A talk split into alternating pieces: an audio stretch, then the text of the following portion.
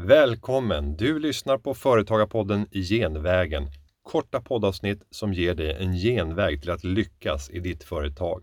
Den här gången ska vi prata om hur du kan finansiera ditt företag genom banklån och jag heter Günther Mårder.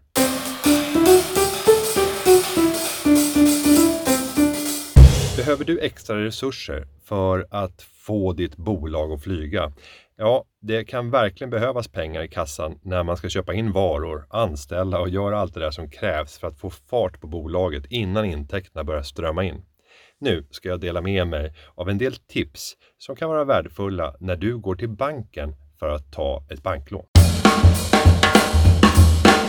Att låna kan vara ett klokt affärsbeslut, men det måste baseras på en noggrann analys. Gör beräkningar som ligger nära den verklighet som du känner att du kan redovisa för banken med stor trovärdighet. Börja alltid med kassaflödena.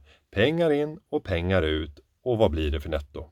Det andra tipset är lite tråkigt, men det är likväl mycket viktigt. Se till att ha ordning och reda på din ekonomi. Dokumentera, administrera, sätt ord på vad du vill göra vilken potential och vilka risker som du ser i ditt företagande. Ju mer information och underlag som du kan ge till banken, desto mer trovärdig kommer du som låntagare att vara. Tydliggör syftet med lånet. Ha en tydlig beskrivning av hur pengarna kommer att användas och hur lånet kommer att möjliggöra din tillväxt. Spalta upp i detalj vad pengarna ska gå till. Visa att du har koll på verksamheten men också på hur omvärlden ser ut och undvik de här fantasikalkylerna och berätta om de riskerna som du ser. Visa att eh, ni har möjlighet och förmågan att göra verklighet av planen. När pengarna väl finns på kontot är det viktigt att du kan visa att ni har en plan för hur det ska användas på bästa sätt i verksamheten, så att inte pengarna börjar gå till fel saker. Tänk noga igenom vilka investeringar som är viktigast i förhållande till dina viktigaste mål med företaget. Håll dig till en budget så att du vet var pengarna tar vägen. Se också till att bygga en personlig relation med den du ska göra affärer med på banken.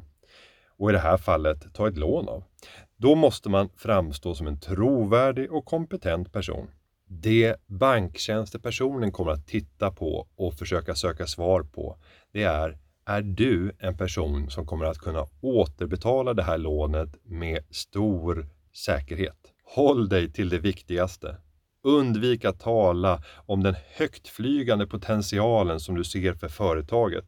Banken eller det kreditinstitut som ska låna ut pengar till dig är ju egentligen ganska ointresserad av att du ska ta stora risker för att realisera en gigantisk potential.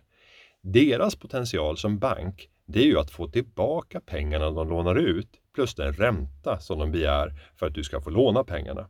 Prata istället om hur du har förberett dig för alla risker och alla hot som kan dyka upp och hur du kommer att jobba hårt för att säkerställa att du får en lönsamhet som gör att du har en god betalningsförmåga. Var rädd om relationen med långivaren. Betala alla räntor och sköt amorteringarna i tid.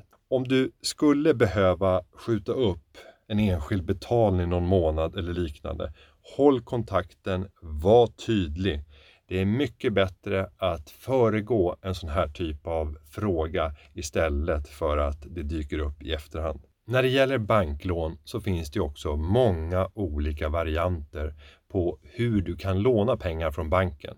Sätt dig ner med banktjänstepersonen för att ta reda på vilka alternativ som passar dig bäst.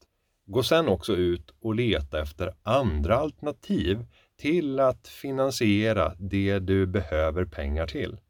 På företagarna.se finansiering så har vi samlat en rad olika alternativa finansieringsaktörer som jobbar med att låna ut pengar på lite annorlunda sätt jämfört med många banker. Där kan du säkert hitta en hel del inspiration som kanske leder fram till att du bestämmer dig för att finansiera företaget på ett annat sätt. Det finns givetvis många andra sätt att få in pengar till ditt bolag för att finansiera en resa. Jag tänker på riskkapital, crowdfunding, kontakt med affärsänglar eller andra typer av eh, investerare som kan tänka sig att ställa upp med pengar för att få dina idéer att kunna flyga. Om detta kommer vi inte att prata den här gången, men vi kommer säkert återkomma i Företagarpodden Genvägen i framtida avsnitt och ge tips och tricks hur du kan använda den här typen av finansieringsformer. Underlaget till den här podden är gjort av David Hagen och klippningen den är gjord av Petra Chu. Vi hörs igen nästa vecka. Ha det gott! Hej då!